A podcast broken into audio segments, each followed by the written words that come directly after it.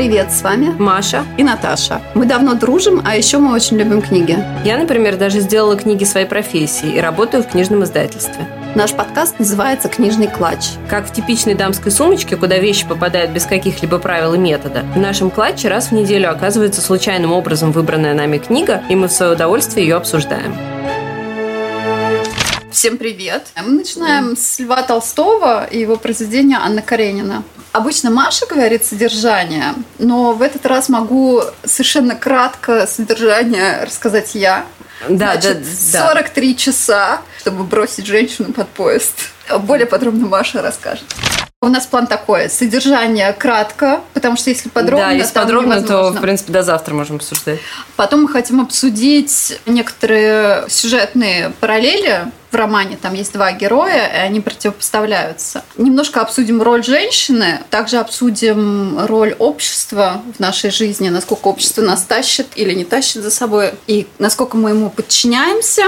Мы поговорим о деньгах, я заранее скажу, что считаю, что там никто не работает, может, другое мнение. И поговорим о поиске смысла жизни. Там. Я пользуюсь грамотной психотерапией.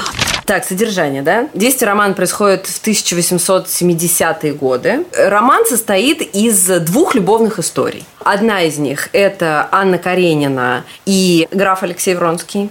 И вторая любовная история – это Константин Левин и Кити Щербацкая. У меня, кстати, есть ощущение, что там немножко Толстой запутался с временем, потому что ребенок Кити что-то очень долго находится в младенчестве. Да, нет, а там вообще очень смешно. Это потом поговорим, это очень смешно.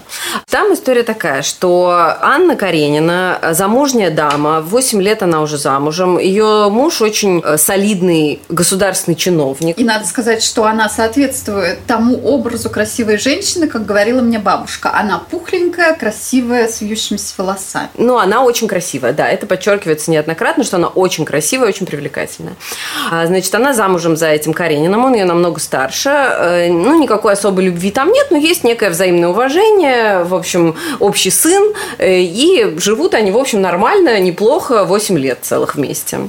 Тут она приезжает в гости к своему брату Стиве Облонскому в Москву, она живет в Петербурге, и знакомится там э, с графом Алексеем Вронским, который в нее влюбляется прям с первого раза страстно. Пересечение начинается прямо с этого момента, потому что Вронский на самом деле ухаживает за княжной Кити Щербацкой, и предполагается, что она не женится. Да, с Но- этого момента, когда ты говоришь, это примерно два часа нужно прослушать. Да, да, да. всего. Все это, это как бы, да, с самого начала, можно сказать.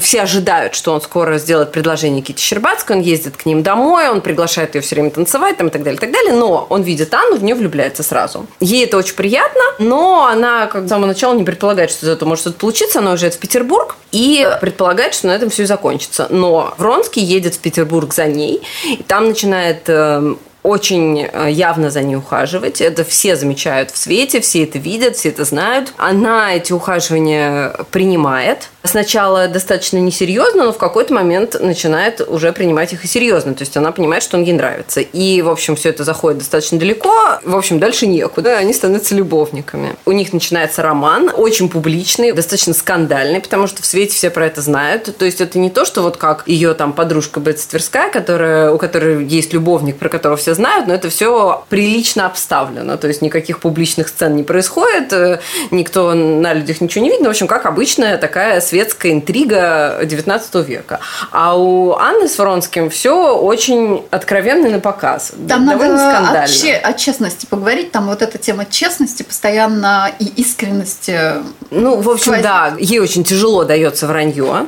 И она, в общем, на самом деле и не врет практически. То есть она вообще от мужа, в принципе, не особо что-то скрывает. То есть она сначала просто, когда он ей начинает говорить, что-то происходит странное, что она э, ведет себя неприлично, и это все замечают, она просто э, уходит в отрицание и говорит, что ничего нет. Ну, в смысле, что ему это кажется.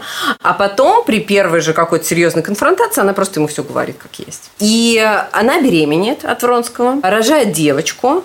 Э, У нее происходит лихорадка, случается родовая лихорадка. Азиатка. Ну, она... не умирает. Да, Все она ждут ее очень смерти. близка к смерти, но поскольку ее муж уже к этому моменту знает, что ее любовник Вронский, э, что он ставит ей условия, что он типа готов ее простить и никак не преследовать, и не требует развода, и не, устраивать скандал и так далее, если Вронский не будет ездить к ним домой. Но тем не менее, Вронский все равно в один прекрасный момент застает Вронского у них дома. В общем, все это очень неприлично, все это очень как-то нервно, в общем, все страдают, все, кто в это вовлечены. На самом деле было бы неплохо, если бы Анна умерла в этот момент, потому что э, это бы всех освободило в данной Но ситуации. мне кажется, что вот Толстой-то публиковал эту книгу довольно долго и кусками, что у него было желание прекратить роман на этой точке. Возможно. Ну, в общем, она не умирает. Вронский стреляется. Вот почему я думаю, что хотелось ему их всех Да, поубивать. ну, видимо, он просто, они его самого, видимо, так бесили, что он как бы, может быть, мстил им несколько. А Вронский делает попытку самоубийства неудачную, тоже выздоравливает, как мухи выздоравливают, как наш у Гоголя. Больные, как мухи выздоравливают. Все это заходит все дальше и дальше и дальше. То есть Анна вроде как продолжает жить с Карениным. При этом все знают, что дочь, она не дочь Каренина, она дочь Вронского. При этом Каренин пытается ее простить и принять. И она настолько э, поражена его великодушием, что она принимает решение стать хорошей женой и вроде как остаться с ним и оставить Вронского и так далее. Вронский собирается уехать в полк, чтобы навсегда забыть Анну. И, в общем, вроде как все это должно двигаться к какой-то более-менее приличной развязке. Но тут Анна с Вронским встречаются, понимают, что жить друг без друга не могут. И Каренин в очередном припадке великодушия предлагает Анне развод, а, но она не соглашается на него. И они с Вронским вдвоем и с девочкой уезжают в Италию. Вот, Вот почему он не Италия- соглашается? Ну, почему не соглашается? Она хочет оставить сына, но Италия мне там- ужасно не нравится. Вот этот кусок написан очень слабо. Да, Алексей Николаевич, э, как-то не доработали, не доработали. Э, Нет, на самом деле, мне кажется, вот тут как бы мы потом, может быть, к этому вернемся, потому что почему она тогда отказалась от развода не только из-за сына. Там еще, мне кажется, был важный момент, который, ну, в общем... Ну, скажи, о котором- какой? Ну, просто мне кажется, что она чувствовала себя настолько виноватой, что этот вот выход представлялся ей слишком простым, потому что в этом случае там довольно подробно объясняется, как происходил развод в то время. У развода могло быть только три причины. Либо супруги, ну, как бы один просто уезжает, и они не живут вместе долгое время, либо есть какие-то физические недостатки, которые мешают рождению детей, чего явно нет, потому что она только что родила. Либо третий вариант, кого-то надо застукать прям в момент прелюбодеяния, причем с тремя свидетелями. Ни один дворянин не мог, конечно, в какие бы у него ни были отношения с женой, не мог себе позволить разрешить своей жене, ну, чтобы вот она взяла на себя эту роль, чтобы ее, типа, застукали в постели с любовником в присутствии трех людей. Поэтому он, как благородный человек, соглашается взять на себя это, чтобы его с кем-то застукали. Они там и так все спят Вот. направо и налево с кем Нет, угодно. Каренин был верен. Мы этого не знаем. Нет, нет, там, ну почему там не написано? Ну, то есть написано, что он был ей верен. Ну ладно. Короче, он готов на это, и она считает, что, ну и, и в общем, не скажу, что несправедливо, считает, что это слишком большая жертва. Она себя чувствует очень виноватой перед ним э, за то, что он ее простил столько раз, за то, что он так себя благородно вел во время ее болезни. И она вот эту вот жертву уже не может принять просто от него, при том, что она его ненавидит. И он у нее вызывает чувство просто э, на каком-то вот э, нейронном уровне отторжения. Она не может с ним находиться в одном помещении. Он, когда до нее дотрагивается, ее чуть не тошнит. Но все равно она вот э, чувствует себя перед ним очень сильно виноватой, она не может принять вот эту жертву э, последнюю, на которую он в тот момент готов, поэтому она типа наказывает себя таким образом и уезжает э, э, с Вронским в Италию, становясь таким образом его любовницей, падшей женщиной, так сказать, и вступает с ним в связь. Ну, как бы и до этого уже был, ну, Они живут всем- одним да, домом, они как бы живут семья, вместе, да. да. Они какое-то время тусят в Италии, потом они возвращаются в Россию и живут в деревне у Вронского. Периодически они пытаются как-то выехать в свет, они приезжают в Петербург. В Петербурге, э, конечно, ну, как всегда, Свет более лоялен к мужчинам, это понятно, ну и плюс Вронский-то как бы не женат. Ну, в общем, Свет вполне готов принять его, но никак не готов принять ее. Она выезжает один раз в Свет, и это заканчивается скандалом. Они уезжают опять в деревню, живут довольно долго в деревне, вроде как все нормально, но, естественно, все это их очень тяготит. Ну, обоих. она истерит Да. там нон-стопом. Ну, э, тут тоже нужно понять, что она, конечно, находится в полностью зависимом положении от Вронского, что она прекрасно понимает, потому что, да, Вронский благородный человек, она понимает, что он ее любит, и он искренне ее любит, и он, ну, не выкинет ее на улицу, но, в общем-то, Он может это сделать. Это вот ведь та самая причина, по которой Джейн Эйр не согласилась стать любовницей мистера Рочестера, потому что она понимала, что в какой-то момент она может ему надоесть, и у нее не будет никаких прав. Он может делать все, что угодно, он свободен, а она навсегда к нему привязана. Да, женщины в то время вообще да, было это, мало прав. Вот, это же примерно тоже, ну, чуть попозже Анна Каренина, но примерно то же время, более-менее, та же эпоха. В общем, они живут в деревне, и их отношения начинают постепенно портиться, потому что Вронскому хочется на ней жениться, узаконить ребенка, узаконить всех будущих детей, которые у них могут быть. Вообще ему это вот все, его начинает тяготить очень сильно эта ситуация. Анна ему устраивает бесконечные сцены, потому что она, опять же, понимает свое зависимое положение, она безумно ревнует, совершенно сумасшедшая,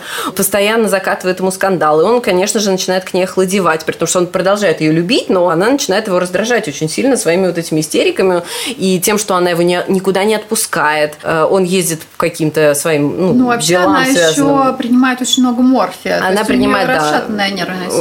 Да, да, да, конечно. Ну, то есть она ему устраивает бесконечные сцены, которые, конечно же, как любого мужчину, его начинают очень сильно утомлять. Да И- любого утомляли, Да, да. мужчина или женщина, неважно. И э, заканчивается эта вся история тем, что она в итоге соглашается на то, чтобы развестись с Карениным. Все ее друзья, знакомый, брат, все пытаются уговорить Каренина на развод, на который он раньше, как мы помним, был согласен. Но Каренин в этот момент попадает под влияние религиозно-мистических каких-то э, Об этом мы людей. расскажем, Да, это об этом очень чуть позже. сцена. И он считает, что его христианский долг сохранить, Сохранить семью, да, которой семью, нету. которой, в принципе, уже нету. И поэтому он в разводе ей отказывает. Это становится еще одним ударом для нее. И отношения с Вронским становятся совсем уж совсем напряженными, и она решает его оставить. Ну и коротко Да. бросается под поезд. Да, и это вот. всего лишь навсего 50% книги. Да, это всего лишь 50% книги. Вторые 50% книги, э, да, мы, мы начали на том, что тут есть вот этот узелок Кити Щербацкая. У нее, помимо Вронского, был еще один поклонник, Константин Левин, помещик, который, в принципе, особо в Москве и в Питере не живет. Он приезжает туда из своего поместья иногда, но он влюблен в Кити Щербацкую давно. Почему ты думаешь, что назвали Анна Каренина, а не Кити Шербатская? 50 на 50 там разделяется. На самом деле Анна Каренина все-таки героиня, а Кити, она как бы э, приложение к Левину. История Кити и Левина, она более функциональна, то есть она дана для того, чтобы контраст показать. Как типа как надо. есть, а вот это как надо, как должно быть. Сейчас Э, мы вам расскажем, да, как должно значит, быть. И, и вот мы рассказываем, как должно быть. Кити. Если, сейчас, если вы читали «Войну и мир», то как бы конец почти идентичный. Единственное, она там не, вхо- не выходит с пеленкой, Ну, в принципе, Такой, ну, нет, просто почти. он приходит к ней. Да, вот, просто он вых- приходит к ней, и там э, тоже ребенок. История следующая. После того, как Вронский отваливает от Кити, она, поскольку она очень сильно была ему влечена, она заболевает. Да, там Нервами. каждая женщина. Да, от разбитого сердца. На самом деле, в тот момент, когда Вронский знакомится с Анной, Левин приезжает в Москву и делает Кити предложение. А она ему отказывает, потому что она ждет предложения от Вронского. Вронский, соответственно, уходит в далекие дали, а Кити заболевает. Болезнь ее продолжается довольно долго. Ее пытаются лечить разные врачи. Это Ты все думаешь, происходит это на протяжении нескольких месяцев. Ну, у нее как бы происходит такое, ну, она грустит. Она мы, грустит. мы знакомы с кем-нибудь, кто заболел бы от любви? Нет, у нас нет времени на такие глупости. Она грустит, значит, переживает, страдает, начинает плохо выглядеть и так далее, так далее. Родители обеспокоены. Э, Ее возят за границу. Она там вроде как немножко приходит в себя. Ее привозят из-за границы. Э, Левин сначала на нее очень, конечно, обижен за этот отказ, но проходит время, и он как бы перестает на нее обижаться, а он понимает, что он очень хочет семью, и он думает, ну ладно, Кити мне отказала, найду себе кого-нибудь другого. Но в какой-то момент он понимает, что никто другой вообще, ну, не, он не в состоянии влюбиться ни в какую другую женщину. С другой стороны, он сидит у себя в деревне, и хз, он, в принципе, даже не пытался. Нет, Но- он ездит к одному знакомому, и там какой-то а, там, да, там, да, свояченица. В общем, судьба опять сталкивает его с Кити. Он, в принципе, даже сам едет к Щербатским, зная, что Кити вернулся из-за границы. Или это у Стива они встретились. Ну, неважно. Короче, в свете они встречаются опять. И Кити дает ему понять, что теперь она готова принять его предложение, он его делает, они женятся, уезжают в деревню, и, в общем, наступает семейное счастье. Идиллия, сын, все прекрасно. Который почему-то остается младенцем в течение Не- года. Нет, нет, там не в течение года, там на самом деле она родила, потом она покончила с собой, а потом написано прошло два месяца. То есть, в принципе, он еще мог быть, ну, то есть, Но нормально. там мне показалось, что там время года какое-то не то. То есть что-то вот... А они потом от, от, от смерти брата, когда она была беременна, прошло два года. Да, от смерти, вот. И это, конечно, забавно, потому что там есть очень прекрасный момент, когда написано просто вот черным по белому, что типа все сроки уже прошли, а она все не рожает и не рожает. И у меня просто, когда я прочитала, у меня создалось просто впечатление, что Толстой просто не понимал, сколько длится беременность у женщин. Он не знал просто этого, поэтому у нее реально какая-то невероятно длинная беременность. То есть такое ощущение, что она как слониха. Вот, вот, потому что она э, была, э, они поженились, потом наступила смерть брата, когда сообщила, что она беременна, да. а потом она родила только через год, а потом еще через год ребенок все еще не, был нет, нет, нет, вот там-то нет, там не через год, там через два месяца, там нормально. Нет, а но вот, но два беременность... года, два года от смерти брата, понимаешь, все рамках. Но беременность, да, беременность очень длинная у нее была, просто невероятно невероятно длинная. То есть там, ну, явно таймлайн как-то поломан местами. Да, да, да, да, ты права. В общем, очень странно. Немножко... Эм, такое ощущение, что при том, что у Толстого вообще-то были дети, и он мог бы как-то, в принципе, запомнить, сколько длится беременность, но он не дал себе труда это сделать. Поэтому она просто беременна. Скажи, вот все-таки у меня впечатление от Толстого такое – что это гениальное произведение. Впрочем, безусловно. я люблю и «Войну и мир» тоже спокойно. Да, да, безусловно. Читала несколько раз но восторг от слога и от того, как он прекрасно пишет, э, смешивается с тем, как вообще бесит содержание. Бесит героя, да. Ну, просто там даже вот э, слог, да, но там еще есть такой момент, что он очень точно описывает чувства. То есть вот я, у меня очень много раз на протяжении того, как я перечитывала книгу, было такое, что вот он описывает, ну, какие-то мысли внутренние. Э, есть же такое мнение, что это он один из первых, кто изобрел вот поток сознания, да, использовал. И там действительно происходит поток сознания героя, и ты... Только нас... мужчин? Нет, женщин тоже. Ну, Анна мало. вот в конце, Анна ну, Анна, там... Ну, это, мне кажется, с его же безумия, он же тоже где-то там по железной дороге поехал, тоже умер, он, правда, не, не кидался. Но он сбежал просто из поляны, да. Невероятно поражает точность описания чувств. Ты вот читаешь, ты понимаешь, ну, да, вот в этой ситуации я бы себя чувствовала там точно так. Ну, то есть, очень большой отклик у меня был на то, как он это описывает. Но при этом нету ну, окей, ты знаешь, я вот долго думала и поняла, что, наверное, из всех героев, которые есть в этой книге, единственный человек, который не вызывает у меня раздражения, это Вронский. Единственный. Все остальные просто бесят невероятно.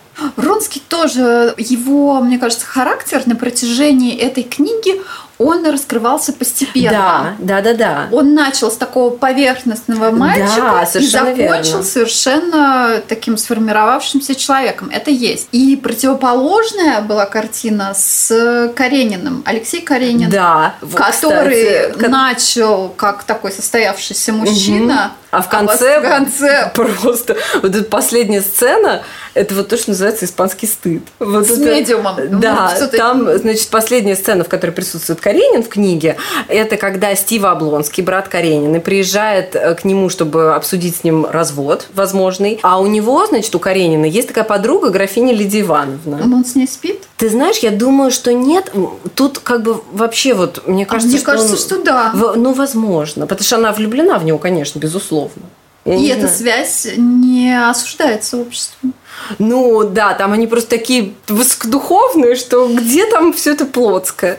Значит, э, Стива хочет с ним увидеться, он его приглашает э, к Лидии Ивановне, потому что там есть некий человек, с которым вот нужно непременно встретиться. Это, типа, увлечение, одно из увлечений Лидии Ивановны. Это Медиум. некий француз, шарлатан какой-то французский, который притворяется, что он какой-то, да, вот экстрасенс, медиум там и все такое. И следует совершенно безобразнейшая сцена, в которой все эти люди, то есть такое ощущение, что просто в сумасшедший дом попал, как этот француз просто дурит их, водит за нос, совершенно очевидно, он что он... не водит их за нос, он засыпает. Ну да, но совершенно очевидно, что он мошенник. Лидия Ивановна читает какое-то там э, священное писание, Каренин совершенно сидит и поддакивает, вроде умный мужчина, делами государства он управляет. Но его карьера уже закончилась. Да, ну, ну в общем, неважно, да, но до этого он занимал важные государственные должности, у него в руках были достаточно серьезные серьезное решение. И тут он оказывается в каком-то, ну, просто совершенно сюрреалистическом каком-то месте,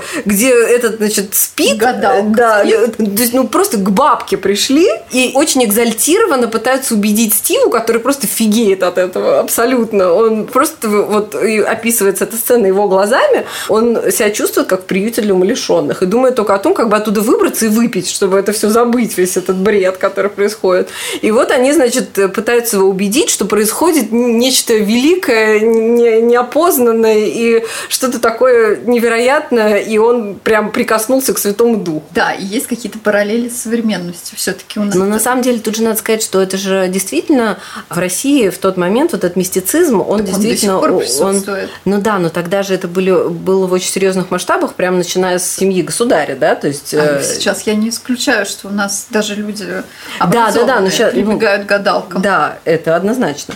Но просто это так описано, что все твое представление о Каренине, ну, до этого ты как бы э, не разделяешь его, ну, вот у меня было какое ощущение, я не разделяю его взгляды, но я их уважаю, потому что они, ну, основаны на чем-то. А тут этот образ просто рассыпается, ты на него смотришь, думаешь, чувак, ты в уме вообще, ты нормальный? Но до этого его образ тоже был такой неоднозначный. Он же все искусство и так далее, книжки, да, был... романы читал, потому что это принято читать. Да, ему хотелось он не принадлежать это к этому. Он это ничего не понимал, он это все воспринимал только с чужих слов. Ну, Нет, ну, он читал, но он да. воспринимал, что это важно с чужих слов. Сам бы он не стал, конечно. Но он просто был глух э, к искусству и ко всему этому, он просто это не понимал. Но он э, читал все умные книжки и руководствовался мнением авторитетных людей. Вот так. Давай о деньгах сейчас поговорим. Мне да, кажется, давай. что если бы им реально надо было бы работать, то всего этого бы не было. Мне кажется, не совсем так, потому что на самом деле управление поместьем это серьезная задача. И, это... ей занимается всего два человека. Ей занимается Левин, ей потом занимается Вронский, Вронский после того, как он да. уходит с военной службы. Да, э, ну, понятно, что Стив Облонский, он как бы вообще ничем не занимается. Он только кроме... интригует и ходит по да бабам. Какой интригует, я тебя умоляю. Ну, он там он чуть-чуть, когда он конце получил место. Да, ну вот, да, похлопотать это называется, да. Похлопотать, да. Ну так, он, конечно, абсолютно бессмысленный бон-виван, такой бессмысленный совершенно персонаж. Но он красиво описан. Он описан как человек, который вызывает у всех симпатию, но при этом он описан так, что у тебя он вызывает омерзение, конечно. Ну да. Ну, Каренин типа занят вот этими государственными делами, которые описываются тоже. Толстой, с одной стороны, пишет о том, насколько у него большой вес в свете, ну, в начале, благодаря тому, что все считают его суперсерьезным государственным деятелем, но при этом это так описано, что ты понимаешь, что это ну, полная какая-то фигня, конечно, которой он занимается. Там эти дела, да, там все это переплетено. Но тут еще как бы надо сказать, что ведь мы описали только вот эту вот чувственную часть, да, то, что касается вот сюжета, любви, отношений, ла-ла-ла, а и это на самом деле ты не совсем была права 50%. Э, история Каренина – это 40%, история Левина и его взаимоотношений – это 30%, а остальные 30% – это мысли Льва Николаевича Толстого о государственном устройстве, о русской душе, о устройстве правильном э, сельского хозяйства, о том, как надо возделывать землю, общаться с мужиками, ходить на охоту, э, заниматься пчеловодством и так далее. То есть там реально, ну... Много. И главное, что он, он как бы частично их вкладывает в слова Левина. Да. И там есть такая сцена, когда Левин отдает дневники о своих былых похождениях своей молодой жене, и Невесте, она потом да, рыдает. Да, да, да. И мне кажется, что это параллельно из жизни Льва да, Толстого. Да, он тоже так делал, да. Я тоже не делайте так. Не, не надо, да. Ну, он решает, что он должен быть полностью открыт перед ней, а есть какие-то вещи, которые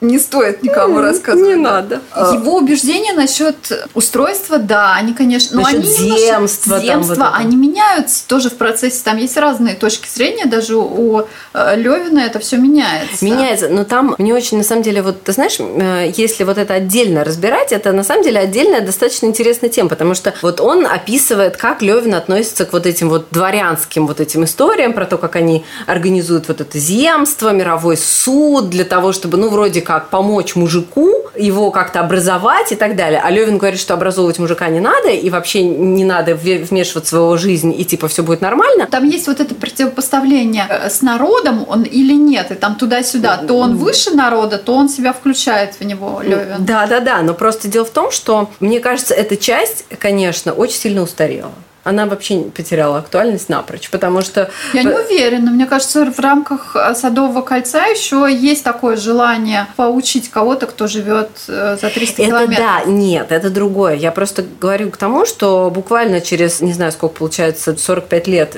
40 э, лет после этих событий случилась Октябрьская революция, и все вот эти вот люди, неважно, они были за земство, против земства, они считали важным просвещение. Рыночный, да, и рыночный механизм механизмы там тоже обсуждаются. Это все не имеет никакого исторического значения. Все это было сметено полностью. То есть вот этот самый мужик, за которого ратовал Левин, спустя 40 лет повесил бы его на собственном чистоколе. Но желание просвещать какие-то в кавычках глухие массы, эта идея, она витает в некоторых образованных обществах, которые давно не ну выезжали ну, да. никуда, кроме как в Италию. Она всегда витает. Ну, возможно, да, возможно. Так, мы отвлеклись от темы, что денег. Там, во-первых, все должны, все проматывают, да, да, да. все в долгах, как в шелках. Ну вот, кстати, в отличие от, например, я считаю, что английская литература в этом плане более прагматична. Вот. Потому что реально у них, ну, люди не любят быть в долгу. А там такое ощущение, что все эти люди, вот весь этот высший свет, они все живут в долг, и их это вообще никак не парит. Единственный вопрос. Кто дает, если все живут в долг, кто им дает? Ну, ростовщики. А, они должны там в лавках, в разных там, всем всем там же написано, этот э, Облонский, он же постоянно должен всем вообще. Я не понимаю, ну окей, они должны, большинство из них живет непосредственно. Ну и Каренина живут непосредственно, то есть они не богатые на самом деле люди. Каренина. Вронский более-менее богатый, то есть плюс еще когда он начинает заниматься своим поместьем, я так понимаю, что у него нормально все с деньгами. Левин более-менее, но он как бы беднее, чем Вронский, но, да. Э, но он э, зарабатывает вот за счет того, что он сам вдается во все экономические вопросы своего поместья, он вроде как более-менее эффективно им управляет. То есть он не живет в долг. И Вронский не живет в долг. Все остальные вообще как-то насчет денег никто не парится. Хочется им позавидовать. Давай о женщинах.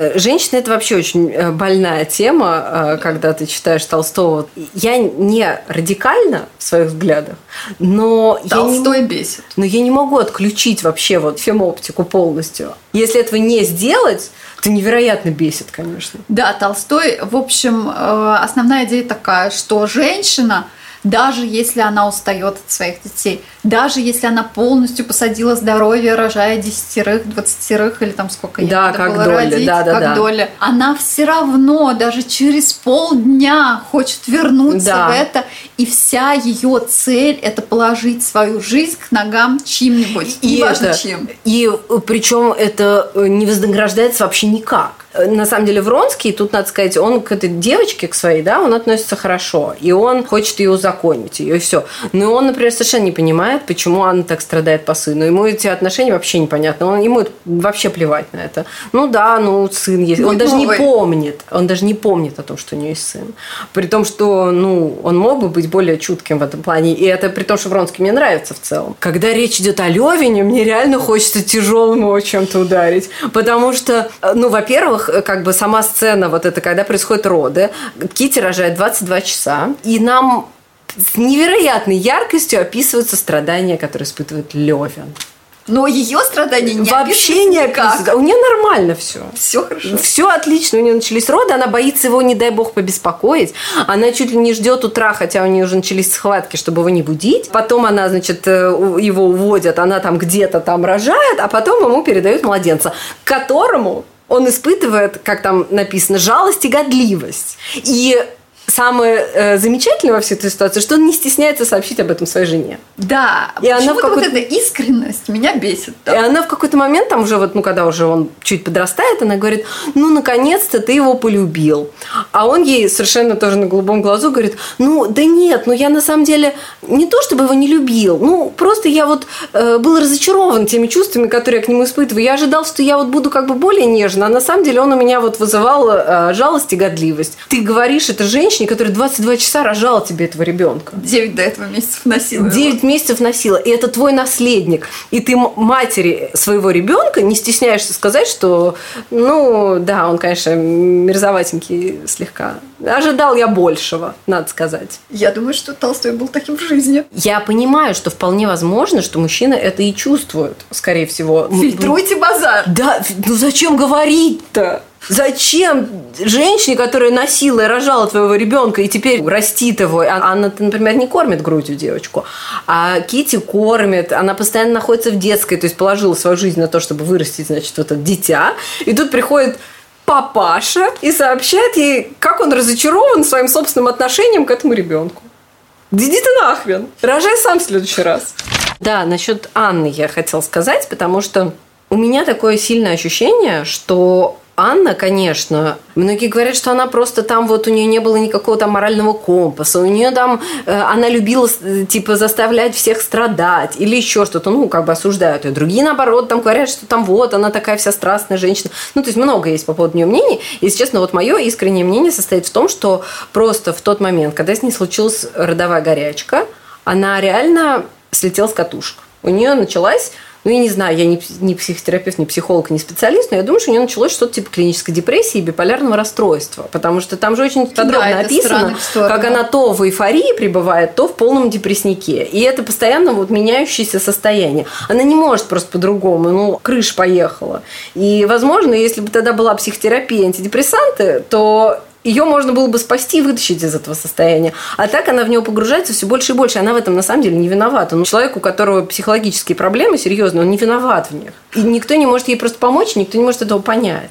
А там это, ну, на самом деле описано достаточно явно. Особенно вот это вот очень сильное описание того, какое было ее состояние перед тем, как она покончила с собой, когда ее бросает. То я буду его всегда любить, то я его ненавижу, то я поеду к нему, то я покончу с собой, то э, пусть он меня бросит, то я готова терпеть все, что угодно, то там, ну, то есть у нее полнейший сумбур в голове происходит. Сейчас ей просто прописали бы какие-то капельницы, и ну, попросили бы в покое находиться некоторое время. Ну, правда. Причина ее смерти – это клиническая депрессия, я считаю.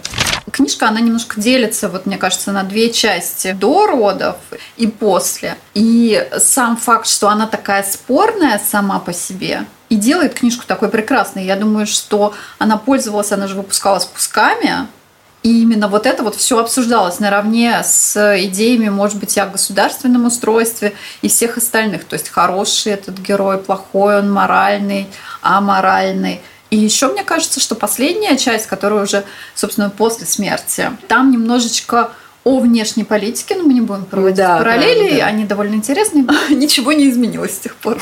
Да. И получается, она была спорная, и, по-моему, она была опубликована отдельно, а не в том же месте, где все предыдущие, потому что она вызвала неодобрение у издателя. Но вот этот выход за рамки после смерти, по-моему, у нас э, господин из Сан-Франциско Бунин, это тот же самый прием, что смерть, а история дальше продолжается, описание.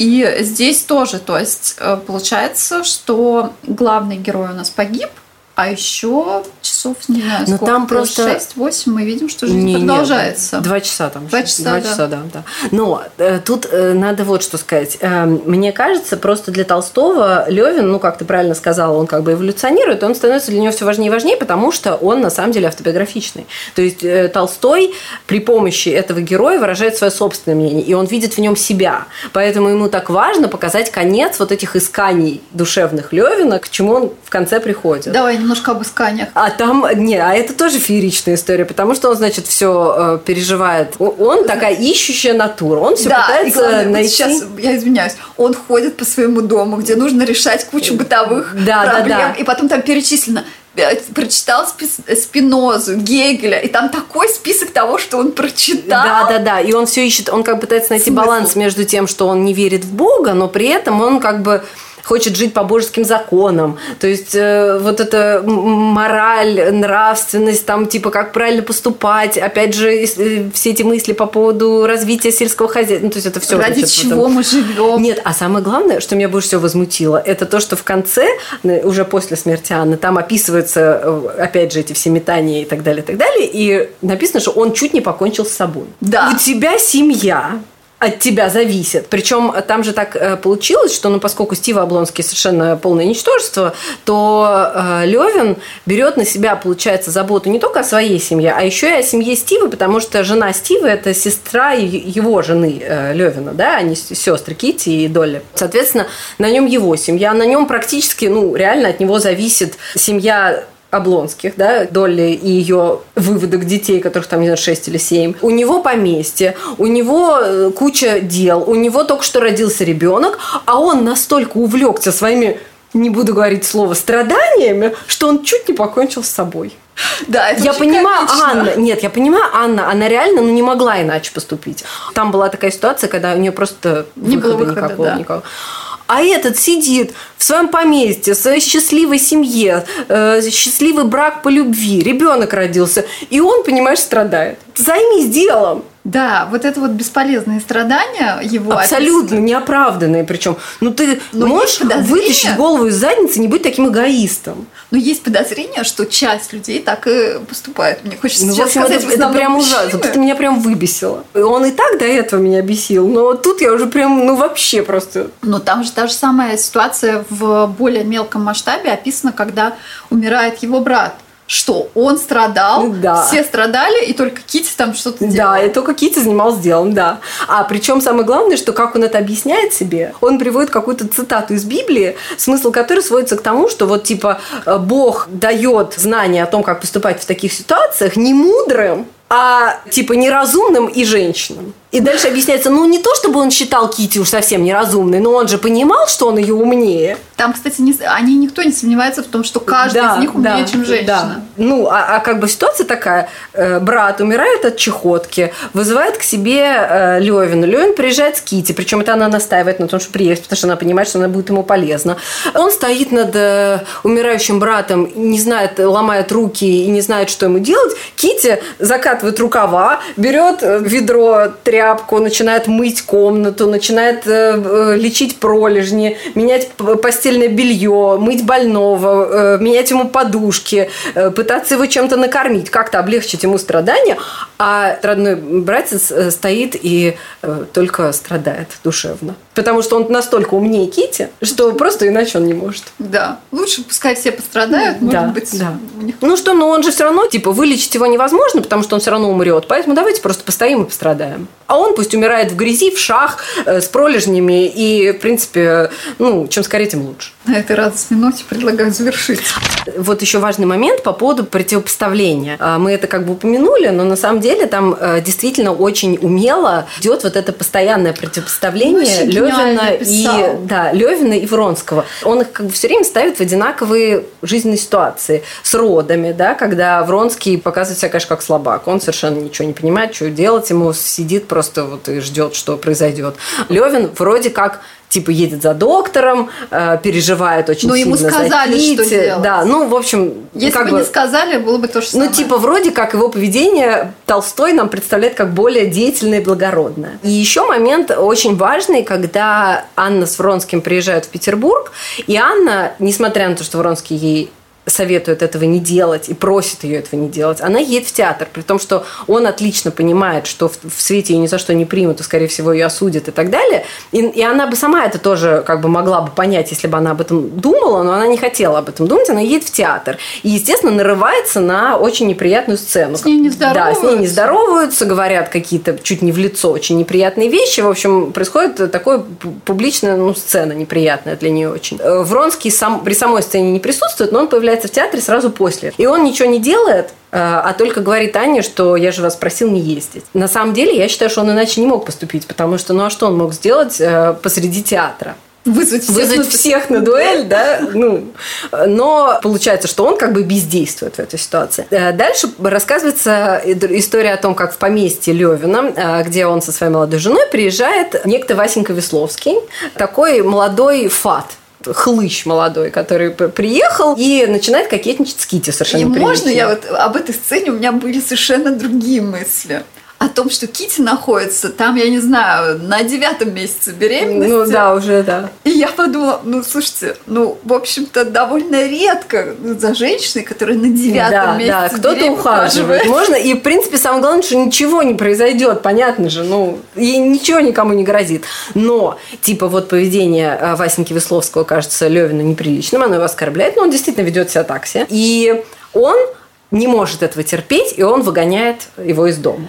Потому что вот он, типа, не может стерпеть, когда оскорбляют его любимую женщину, в отличие от Вронского, который ничего не делает. Он вот поступает вопреки, типа, Вронский, э, ну как, конформист, э, не, не идет против света, а Левин идет против света, выгоняет гостя из дома, хотя это вроде как неприлично, потому что он охраняет покой и честь своей семьи. Ну, Мне показалось просто идиотизмом, что реально описывается, что он ревнует Кити, которая находится да, там да. на Ну, это просто вот, то есть, когда я вот читала вот эту сцену в театре, я подумала, что, ну, конечно, мне, наверное, на месте Анны тоже бы хотелось, чтобы мужчина за меня вступился, но с другой стороны, не надо было доводить до этой ситуации. Это было довольно легко просчитать. Это просто не надо туда ехать. И он был прав, что он ей сказал, что не надо туда ехать.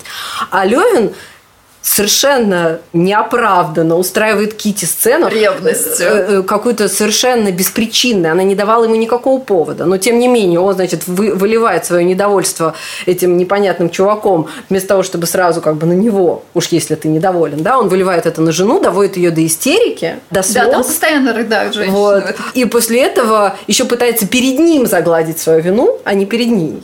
Но потом Нет, все-таки типа его выгоняет. То есть понятно, что Толстой исходит из того, что типа вот Левин поступил как настоящий мужчина, а Вронский не поступил как настоящий мужчина, но мне кажется, как раз наоборот. Что можно еще сказать о книжке? Что практически там не проходит и нескольких страниц без того, что она не начинает бесить и не хочется ее открыть Да. и обсуждать, как а, отношения женщин и мужчин, и вообще роль женщины видится Толстым. Ну вот э, у меня было вот такое ощущение очень неровное. То есть, с одной стороны, я иногда пребывала в полнейшем просто восторге от того, насколько он погружается в чувства, насколько он верно по нотам их описывает, и меня это просто... И сам стиль ну, описания. Стиль описания, то есть у меня это прям вызвало очень большой отклик. Я прямо это чувствовала, как, насколько это верно, насколько это точно, и производило огромное впечатление. Но при этом настолько же сильно меня раздражало и бесило вот его вот это отношение к женщинам, его эти герои, вот эти все ситуации. То есть э, это вызывало такое же по силе раздражение и неприятие. Ты читаешь по-настоящему великую книгу, и она не может оставить тебя равнодушным. Но она вызывает совершенно невероятный отклик в душе. Остаться к ней равнодушным невозможно. Поэтому, конечно, безусловно, читайте Льва Толстого и попытайтесь получить от этого максимум удовольствия. Спасибо, что послушали до конца. Мы будем очень рады вашим лайкам и звездочкам. А еще подписывайтесь на наш телеграм-канал, который тоже называется «Книжный клатч».